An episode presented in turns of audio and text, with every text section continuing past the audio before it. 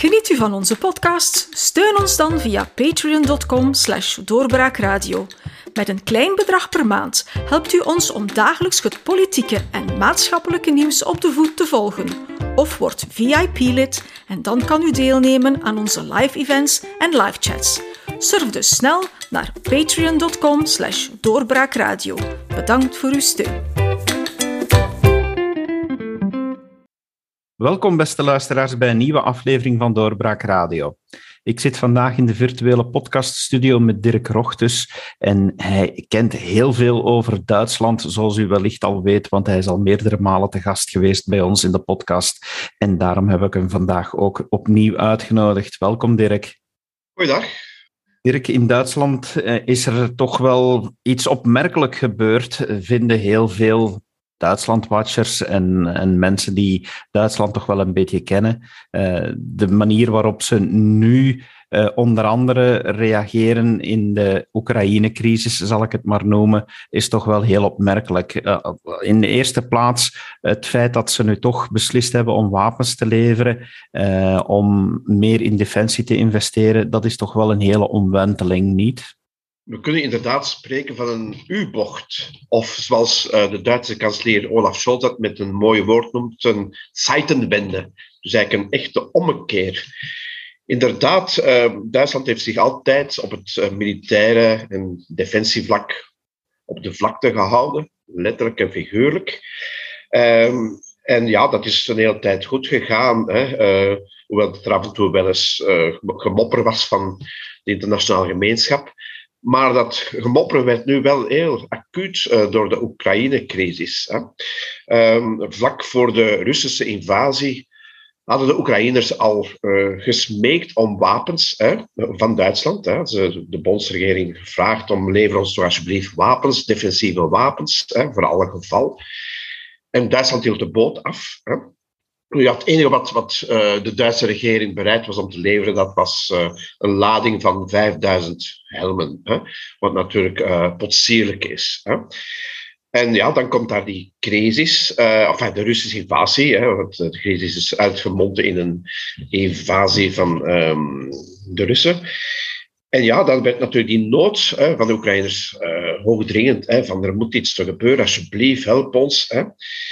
En de druk begon te groeien op, op de Duitse regering. En dan is daar plotseling die, uh, ja, een als het ware, hè, van Olaf Scholz, die uh, twee weken geleden op een zondag, in de Bondsdag, op een zondag, hè, dat is ook merkwaardig dat uh, voor het eerst het Duitse federale parlement op een zondag bijeenkomt om te luisteren naar een um, belangrijke redenvoering van de kanselier. En daar heeft inderdaad uh, Olaf Scholz aangekondigd, wel ja, we gaan uh, een apart uh, fonds inrichten, een zondavermogen, letterlijk een, een, speciaal vermogen van 100 miljard euro voor defensie. En we gaan ook onze bijdrage aan de NATO, hè, ik bedoel, het budget dat we moeten besteden aan de NATO gaan we optrekken van 1,4 naar 2 procent per jaar. En uh, heeft Duitsland ook beloofd om uh, wapens te leveren aan um, Oekraïne. Hè. Panzerfäuste hè. Uh, en ook um, raketten, Stinger-raketten, die ondertussen al ook ingezet zijn geworden. En dat is natuurlijk een enorme taboebreuk. Hè. Eerst met de algemene Duitse politiek, die toch altijd erg pacifistisch was ingesteld. Maar ten tweede ook dat dit nu uitgaat van een regering van sociaaldemocraten, SPD, van Groenen en van de liberale FDP. En vooral die eerste twee natuurlijk, hè, SPD en Groenen, dat die um, ja, die sprong wagen. Hè. Uh, we zouden bijna kunnen zeggen, met een historische vergelijking, de sprong ins donkere. Hè, want het is toch wel heel, uh, heel onverwacht uh, dat Olaf Scholz dat zo aangekondigd en dat dat op applaus werd onthaald ehm, door de hele Bondsdag, zo goed als de hele Bondsdag tenminste. Hè. Er is wel wat gemopper aan de kant van uh, de oppositiepartijen, vooral van die linken. Maar het is inderdaad een, een U-bocht, vergeleken met, met de voorafgaande pacifistische basisinstelling van de Duitse regering. En hoe verklaar je dat?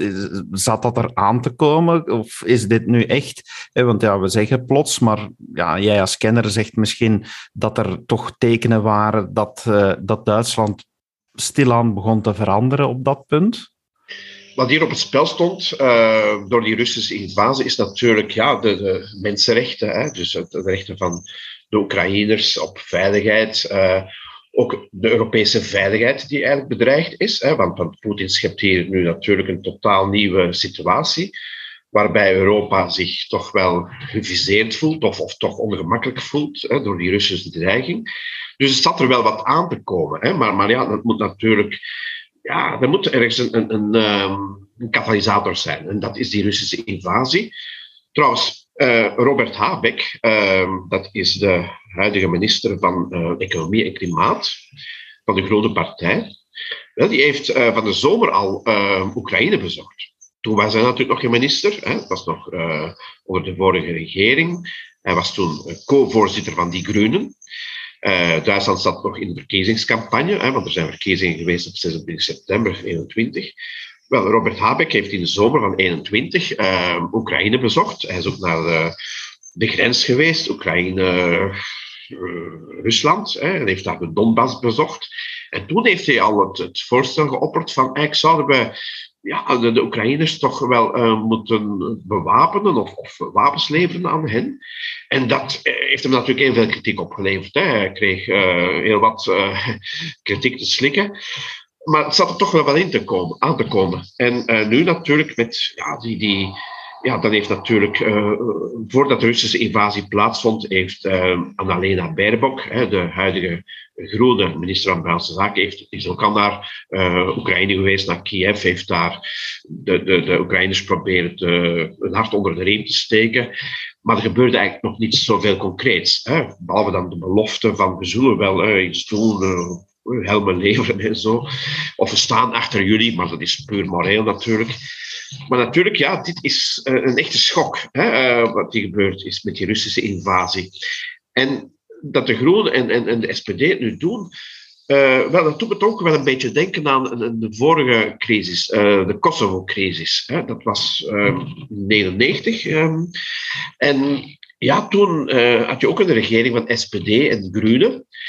En de toenmalige uh, groene minister van Buitenlandse Zaken, Joska Fischer, die heeft toen ook gepleit van wij moeten de, de Kosovaren helpen tegen de Servische uh, agressie, zoals dat heet toen. Uh, want, want, die mensen staan aan de rand van uitgeroeid te worden. Dat, dat was het, het pleidooi dat, dat Joska Fischer toen hield. Hè, van, we moeten hè, als Duitse regering ook iets doen voor de, de Kosovaren.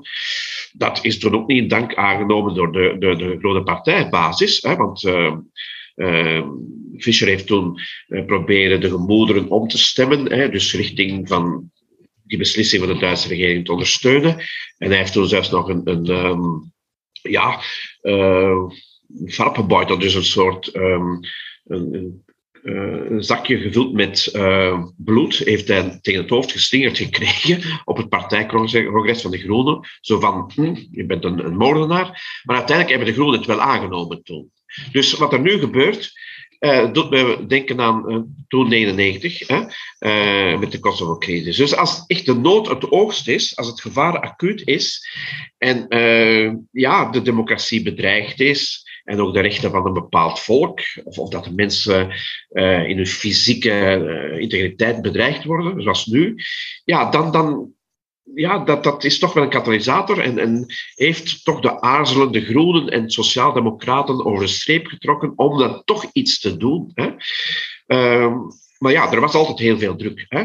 Nog voor de Russische invasie was er ook al heel veel druk van de Duitse media uh, op de, de Duitse, op de regering Scholz. Hè. Uh, en dat was natuurlijk de, de, de, de ontwaardiging in het buitenland van jullie doen niet genoeg. En dan de Oekraïners die smeekten. Dus dat komt allemaal samen.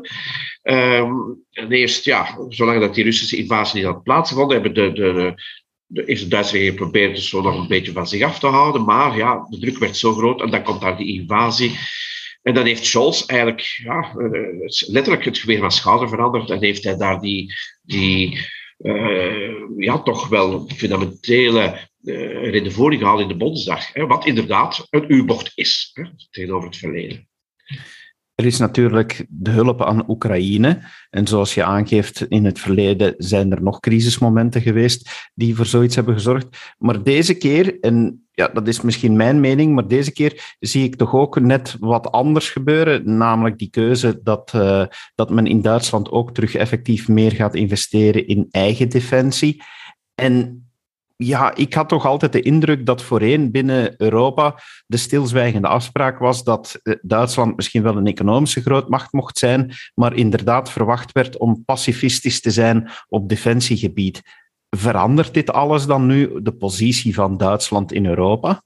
Het is inderdaad zo dat Duitsland in het verleden een checkboek-diplomatie uh, voerde, zoals men dat in het Duits noemt. Um, dus als er ergens een conflict was hè, op de, de Balkan in de jaren negentig, uh, dan heeft Duitsland wel steun gegeven, maar dat was dan vooral um, financieel. Hè? En af en toe misschien ook wel, uh, er waren ook verkenningsvliegtuigen die boven het grondgebied van Joegoslavië uh, vlogen en waarbij ook een Duitse bemanning aanwezig was, maar da daar bleef het dan bij. Het was echt vooral een checkboek diplomatie. Um, maar nu, ja, natuurlijk, nu, nu gaat Duitsland zich toch meer engageren.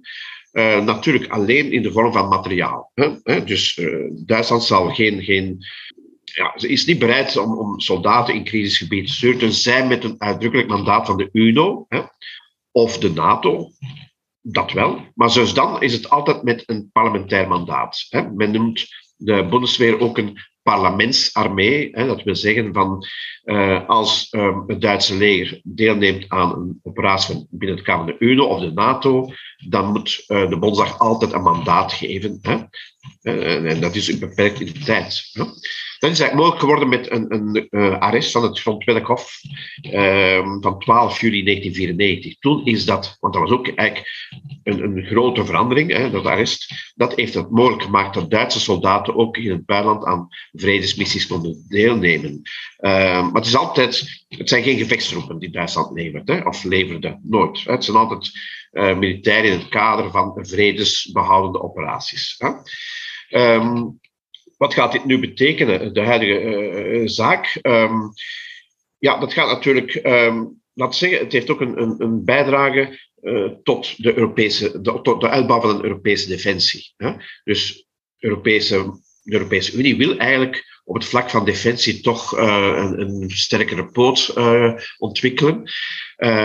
weliswaar zonder afbreuk te doen aan de NATO. Hè. Macron had wel ooit gezegd van de NATO is eerst dood, maar nu is hij toch wel ervoor te vinden om te werken aan een stevige Europese defensie, maar altijd binnen een transatlantische kader.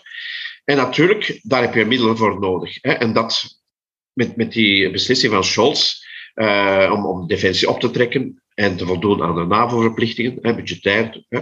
Ja, dat zal natuurlijk die Europese defensie mee helpen versterken. Dat is eigenlijk de, de grote verandering die nu op, touw, uh, staat, op het getouw staat. Duitsland heeft ook heel opmerkelijk toch, uh, ja, toch meegedaan aan de sancties tegen Rusland. Uh, er was in het begin wel wat twijfel of Duitsland mee zou instappen. bleken toch wat aarzelingen te zijn. ook daar zal de oorlog, de Russische inval, natuurlijk als katalysator gediend hebben. Maar als we op dit moment kijken zit Duitsland dan op het punt van we hebben genoeg gedaan, dit is het maximum waar, wat wij zullen doen? Ja, wat, ze, wat de Duitsers nu doen, is inderdaad erg um, verregaand. Hè? En het snijdt ook in hun eigen vlees. Hè? Denk aan de Nord Stream 2. Hè? Dus die pijpleiding, de gaspijpleiding van, van um, Rusland naar uh, Duitsland. Die komt aan land in de buurt van Greifswald, in het oosten van Duitsland ja, die vergunningsprocedure is nu afgeblokt, hè, dus geschorst. Uh, dus er zal geen gas doorstromen. Dat is natuurlijk al een heel grote stap die Duitsland doet. Hè. Want dat betekent natuurlijk ook ja, een, minder uh, levering van gas. Uh, betekent ook voor de mensen ter plekke minder jobs. Hè, want dat mogen we ook niet vergeten. die Nord Stream 2 creëerde veel, veel jobs in het oosten van Duitsland, wat toch wel heel belangrijk is voor die regio. Dus dat is een grote stap die Duitsland doet. Hè. Uh, ze hebben heel lang uh, zowat zitten uh, draaien rond de pot van dat is een privézaak, of een privaatrechtelijke onderneming. daar kunnen wij als regering niks aan doen. Maar uiteindelijk, ja, onder druk van de Russische invasie en, en de commotie daar rond ontstaat natuurlijk, heeft Duitsland dan toch beslist om die Nord Stream 2 af te blokken. Ehm, en ja, ook SWIFT, hè, bijvoorbeeld, heeft Duitsland zich ook aanvankelijk zowat uh, tegen verweerd, maar heeft het uiteindelijk toch letterlijk gezwicht, hè, om dan toch mee uh, Rusland uit het SWIFT-systeem te halen. Uh, zal Duitsland nog meer doen? Ja, er is natuurlijk een roep in Europa, hè, de Europese Unie, om nog verder te gaan. Hè. Er is al heel veel gebeurd, maar ja, kan altijd meer, hè, volgens toch bepaalde kringen. Uh, ik sluit dus niet uit dat Duitsland nog verder gaat. Hè. Maar ja, natuurlijk, uh, dat gaat niet van een lijn dakje zijn. Omdat, uh, ja, wat betekent dat voor de politiek of het beleid van deze Duitse regering? Die zit op de energiewende. Hè. Kan je dat nog verder radicaliseren. Hè. Ehm, en, en, we rekenen ook op de levering van genoeg gas om, om ja, haar, haar omschakeling naar een kernvrije economie, ik bedoel atoomvrije energie, ehm, te, te doen. Dus ja, die regering die, die worstelt nu natuurlijk met die kwestie. Hè, maar ze is wel bereid om dat te doen. Hè? Het is nu een beetje uitkijken van hoe moet dat concreet uh, in zijn werk gaan gaat die energiewende dan anders aangepakt worden? Zou Duitsland dan bijvoorbeeld nu wel ook terug nadenken over kernenergie? Ja, er zijn nog drie uh, atoomcentrales die nog niet van het net gehaald zijn. Men was van plan om dat eind van dit jaar te doen, hè, de laatste drie. Uh, maar nu is er toch sprake van om die, die looptijd ervan te, te verlengen. Hè? Wat natuurlijk ja, voor de, de Duitse groenen een, een, een ja, toch radicale uh, ommekeer zou zijn. Hè? Want zij hameren er altijd op van, we moeten uit de kernenergie stappen. Maar zelfs bij hen, uh, ja, leeft nu het gevoel of de gedachte van, ja, eigenlijk zullen we toch misschien nog een tijdje voort moeten met atoomenergie. Maar afschakelen van het Russisch gas, dat zou toch enorm nefast zijn voor de Duitse economie. Een, een echte boycott waartoe onder andere Amerikaans president Biden oproept, dat zie ik toch nog niet onmiddellijk gebeuren in Duitsland. Nee, er is een grote aarzeling. Hè. Je hebt nog altijd Nord Stream 1. Hè. Uh, dus er komt nog, natuurlijk nog veel gas en olie uh, Duitsland binnen vanuit Rusland. En, Scholz heeft ook gezegd van we gaan dat niet doen, want ja, dan gaat onze economie enorm zware klappen krijgen. Hè. Dat is in ieder geval zo. Dus um, of Duitsland die stap zal doen hè, om inderdaad het uh, volledig af te zien van Russisch gas en olie, zoals dat nog door Nord Stream uh, 1 uh, gegarandeerd is. Ja, dat, dat ligt nog heel moeilijk. Hè. Dat is nog niet voor vandaag op morgen dat dat zal gebeuren. De Russische oorlog in Oekraïne zorgt ook voor een enorme vluchtelingenstroom. Uh, inmiddels miljoenen mensen die gevlucht zijn. Uh, die gaan natuurlijk in de eerste plaats naar de omringende landen, maar Duitsland en zeker het oosten van Duitsland ligt dan niet zoveel verder. Uh, is er in Duitsland al, al iets gezegd over het vluchtelingenprobleem dat, dat men zal hebben om die toestroom aan te pakken?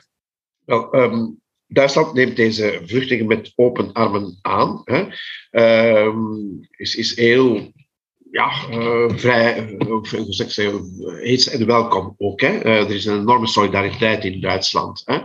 En uh, de Duitsers doen er alles aan om, om die vluchtelingen zo goed als mogelijk onder te brengen. Het zal natuurlijk ook niet zo eenvoudig zijn, hè, want er zijn er ineens een paar honderdduizend. Uh, maar goed, er is wel een politieke wil om een oplossing te vinden. Hè, maar ook wel met de gedachte van later zullen die vluchtelingen terugkeren, of de meesten toch zullen, als de vrede ooit weerkeert in Oekraïne en het land heropgebouwd zal worden, zullen de meesten wel terugkeren. Dus die gedachte speelt natuurlijk ook wel mee in de Duitse hoofden. Ehm, maar goed, ja, er is een enorme solidariteit. Je zei daar straks ook dat de toespraak eh, van de bondskanselier op die zondag dat die uh, wijd applaus kreeg, uh, behalve wat op de oppositiebanken. Als we nu algemeen kijken naar al die beslissingen die genomen zijn, hoe reageert de Duitse oppositie? ik moet zeggen dat de, van de oppositiepartijen, dat de Christen-Democraten, de, de CDU-CSU, in Duits heet dat die Union, dat die Union wel positief staat tegenover um, de, de, de redenvoering van uh, Scholz. Hè, dat akkoord uh, gaat met uh, dat er meer moet gedaan worden voor defensie. Alleen stelt de Union zich de vraag van hoe gaat dat gefinancierd worden natuurlijk. Hè?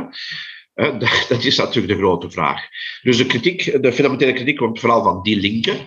Uh, die altijd, ja, die was altijd is tegen de NATO gekant. Hè. Die, die zou is van dat, dat Duitsland uit de NATO stapt. Hoewel op dit moment uh, zal ze zich wat stiller opstellen in, in die kwestie. Want om op dit moment daarmee af te komen, dat zou contraproductief zijn.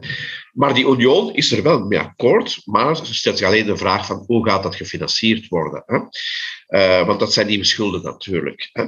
Maar ja, de Duitse regering doet nu dit uh, dit aparte vermogen, die 100 miljard nu, omdat het nu nog kan.